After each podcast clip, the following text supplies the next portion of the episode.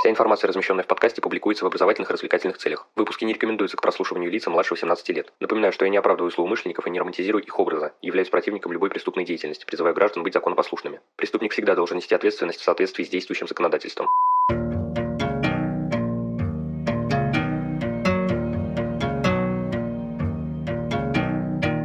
Всем привет, вы на канале KrimOne, и сегодня мы поговорим о книге Сорвиной Марианны «Сто великих загадок криминалистики».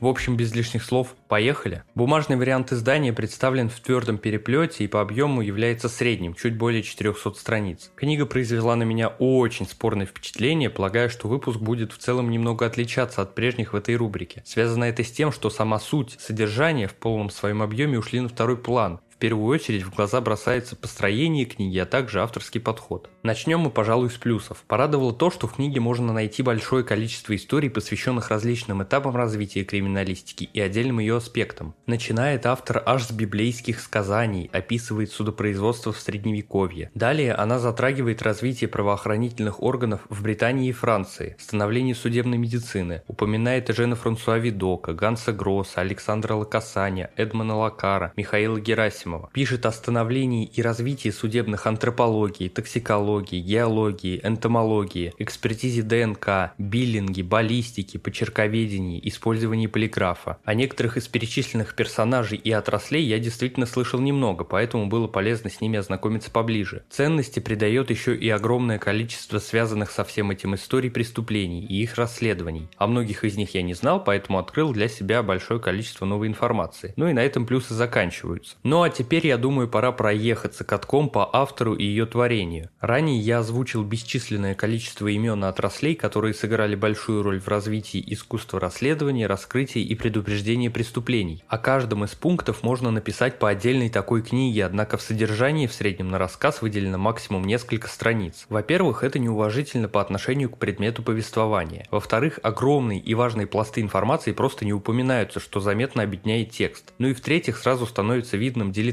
автора. Складывается ощущение, что было просто прочитано несколько статей в интернете и решено написать книгу. Упомянули все и не рассказали ни о чем, поэтому с малознакомыми мне темами поближе познакомиться не удалось. Вообще, на первый взгляд, издание кажется сборником историй, так или иначе связанных с криминалистикой. Кстати, их действительно сто. Ух, подумал я, наверное, это идеальный источник для бесконечного количества выпусков криминалистических сказок. Да, к счастью, есть тут интересные классические криминалистические фрагменты, я их вам обязательно расскажу. Хотя по ранее озвученным причинам буду опираться вовсе не на данные опусы. Но в целом, как бы не так, большое количество историй либо не связаны с криминалистикой, и такие есть, либо только ставят вопросы перед читателем, но не дают ответы. Автор зачем-то повествует и о криминологических теориях, биологических и социологических, учений Ламброза, упоминается Адольф Кетле, затрагивается тема маньяка-мании, виктимологии, женщин-маньяков, теории причин преступности, криминальной атрибутики, организованной преступности, парадоксального выделительства. Как и в ситуации с криминалистическим блоком, описанным ранее, тут упоминается ну просто все на свете, но раскрывается при этом крайне скудно. Однако вдобавок данные темы вообще не связаны с криминалистикой. Факт того, что часто упоминаются криминологические учения, наводит на мысль о том, что автор просто путает эти науки, что свидетельствует о нулевой компетенции. Но самое сладкое я оставил наконец. Если вы думали, что вышеописанные проблемы это кошмар, то автор приготовила сюрприз. В одном из разделов она рассказывает про научную сферу, интеллектуально-эмоциональное поле Земли, вещи и сны и экстрасенсорику, помогающих в расследовании дел, а также обосновывает возможность использования таких средств на основании закона. Мол, подобные методы до сих пор вызывают дискуссии. И это был удар ниже пояса. Неизвестно, кто там дискутирует на такие темы, но вообще, дорогие слушатели, знайте, что все утверждения про существование сверхъестественного – полная антинаучная чушь. Не зафиксировано ни одного доказанного случая их проявления. Как минимум по этой причине все эти медиумы, экстрасенсы, гадалки не могут быть полезными при расследовании, раскрытии и предупреждении преступлений. Это люди либо шарлатаны, либо глубоко заблуждающиеся личности. Да, вроде как известны случаи попытки привлечения таких индивидов к уголовным делам, но их участие оказывалось бесполезным. Редкие случаи эффективности, если они вообще были в реальности, так как некоторые из них кочуют из одних желтушных СМИ в другие, запросто могут быть объяснены непроверяемостью полученных данных, информированностью, информированностью людей или случайным удачным угадыванием. Кроме того, если изучить книги, написанные Сорвиной, то сразу бросается в глаза то количество областей знаний, которые она пытается осветить. Тут и искусство, и дипломатия, и история, и много чего еще. Осмелюсь предположить, что их качество примерно такое же, какое мы наблюдаем тут. В связи со всем этим я с уверенностью могу сказать, что автору не только не стоит писать о криминалистике, но и вообще заниматься ремеслом писателя, так как это определенно вредит здравомыслящим людям и помогает распространять антинаучный бред. Таким образом, я думаю, что выводы по книге мои довольно предсказуемы. Да, ради коллекции и большого количества упоминаний различных уголовных дел и известных в криминалистике личностей книгу можно взять, но если вы хотите просто почитать что-то криминалистическое, интересное, полезное и, главное, достоверное, то нет, нет и еще раз нет. То ли название выбрано совершенно не то, то ли содержание, а скорее всего и то, и другое. Сложилось ощущение, что книга написана просто ради галочки, не более. Вообще, это одно из немногих изданий в нашей сфере, которое расплавило стул подо мной, поэтому и разыгрывать я ее не буду, уж не серчайте. Такое распространять все-таки нежелательно. Лучше почитайте что-нибудь из того, что я уже осветил, и ждите новых разборов книг, несомненно, более качественных и интересных. Что ж, на этом выпуск подходит к концу, благодарю вас за прослушивание. Следите за подкастом на удобной вам платформе, делитесь им с друзьями и знакомыми, а также оставляйте лайки и комментарии, где это возможно. Мне будет приятно. Подписывайтесь на одноименные группы ВКонтакте и Инстаграм. Там у нас периодически проходят книжные розыгрыши. Пишите ваши вопросы, замечания и пожелания. На все отвечу и все обязательно учту. Но главное помните, нераскрываемых преступлений не бывает.